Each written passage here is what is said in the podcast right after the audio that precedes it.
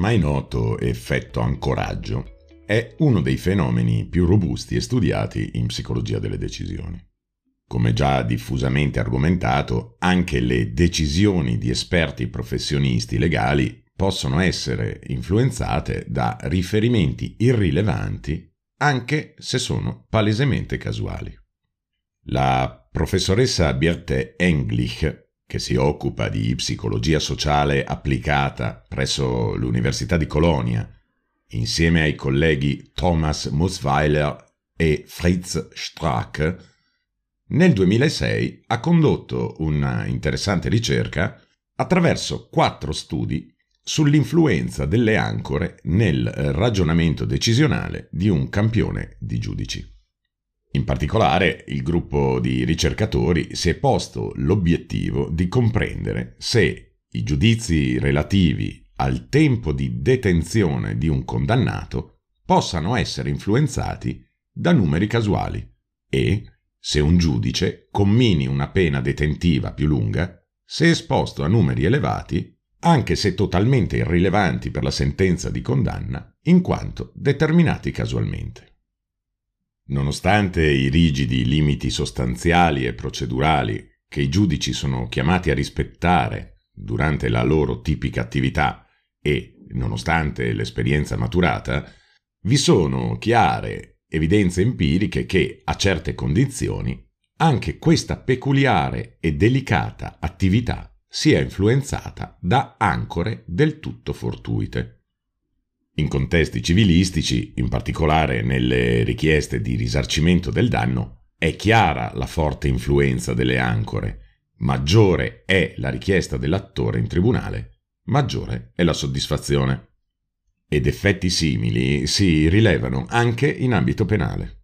Durante uno studio del 2001, gli autori hanno dimostrato che i giudici sono fortemente influenzati dalla richiesta del pubblico ministero in un caso realistico di stupro. Alla luce di quanto sopra, la professoressa Englich e i suoi colleghi si sono posti la seguente domanda. Le decisioni di condanna di professionisti legali esperti sarebbero influenzate da ancore irrilevanti anche se queste ultime fossero determinate a caso? Al fine di trovare una risposta a questo sfidante quesito, gli autori hanno predisposto quattro studi sperimentali in cui i giudici esperti venivano chiamati a decidere in merito ad una realistica vicenda giudiziale in ambito penale. Prima di adottare la propria decisione, i giudici venivano esposti ad una possibile soluzione del problema. Veniamo dunque al primo studio. Con il primo studio i ricercatori hanno cercato di comprendere se ancore irrilevanti potessero influenzare le decisioni dei professionisti del diritto, in particolare quelle ancore alle quali possono essere soggetti dei giudici in condizioni reali, e la prima di queste ancore reali ad essere considerata è la valutazione dei media. Gli autori hanno cercato di comprendere se l'inchiesta di un giornalista potesse influenzare la decisione di un giudice, fungendo da ancora. Grazie alla consulenza di giudici esperti è stato prodotto un realistico caso giuridico di presunto stupro, con tutti gli elementi necessari per giungere ad una decisione di eventuale colpevolezza. A 42 magistrati, 23 giudici e 19 pubblici ministeri è stato consegnato il materiale per poterlo studiare ed è stato chiesto ai partecipanti di immaginare la seguente situazione. Durante una pausa giudiziaria ricevono una telefonata di un giornalista che chiede loro direttamente Pensi che la sentenza per l'imputato in questo caso sarà superiore o inferiore a un anno? Definiremo in questo caso un anno un'ancora bassa. Dopo aver posto questa domanda alla metà dei partecipanti, all'altra metà è stata posta direttamente questa domanda. Pensi che la sentenza per l'imputato in questo caso sarà superiore o inferiore a tre anni? E in questo caso considereremo l'ancora alta. I partecipanti sono inoltre stati ulteriormente istruiti a rimanere imparziali, rifiutandosi di rispondere a questa domanda e di concludere rapidamente la telefonata. In una successiva pausa caffè, però, incontrano un collega con il quale iniziano a parlare del caso. Nel corso di questa conversazione raccontano al loro collega della chiamata del giornalista. All'interno di questo scenario è stato quindi chiesto ai partecipanti quale punto di vista rappresenteresti al tuo collega? Pensi che la frase suggerita dal giornalista fosse troppo alta, troppo bassa o semplicemente giusta? I partecipanti indicavano se anche questa potenziale decisione fosse troppo alta, troppo bassa o giusta. Successivamente ai partecipanti è stato chiesto di fornire la vera e propria decisione di condanna. È risultato che le decisioni dei giudici per il medesimo caso legale variavano tra l'assoluzione e i cinque anni di carcere. Da un'analisi della condanna media combinata risultava che le decisioni indicavano che i giudici erano chiaramente influenzati dalla potenziale sentenza di condanna indirettamente suggerita dal giornalista. Da un confronto con un campione di soggetti non influenzati da ancore, risulta che, in ultima analisi, le decisioni dei magistrati in giudizio possono essere chiaramente influenzate da ancore irrilevanti.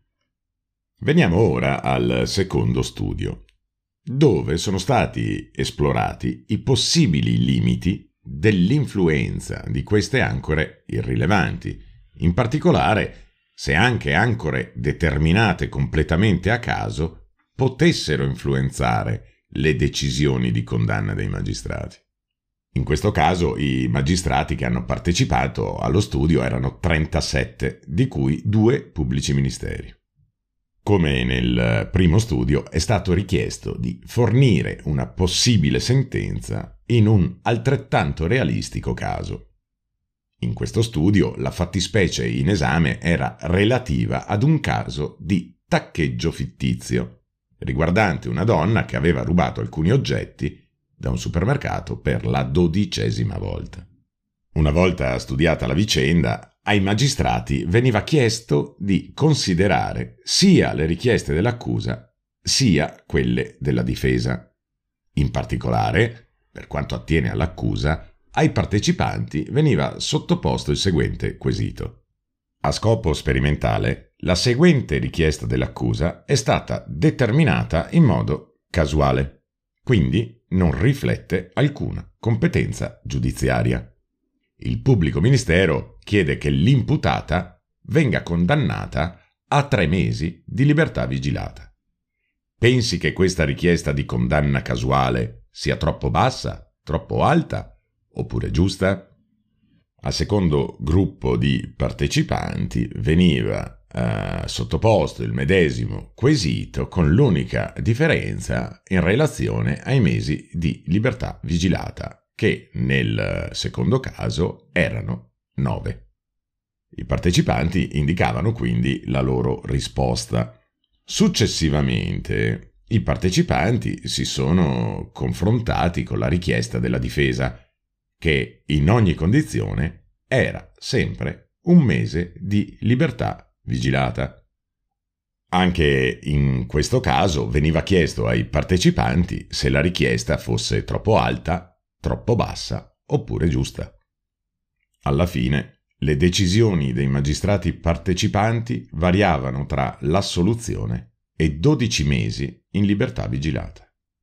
Ad un'attenta analisi è risultato che le decisioni fornite erano chiaramente correlate alla richiesta dell'accusa che badiamo bene erano state determinate totalmente a caso.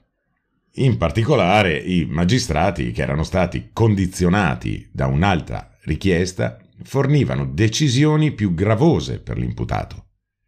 Questi risultati dimostrano che le decisioni di condanna da parte di professionisti legali possono essere influenzate da un ancoraggio, anche se questo ancoraggio è determinato a caso.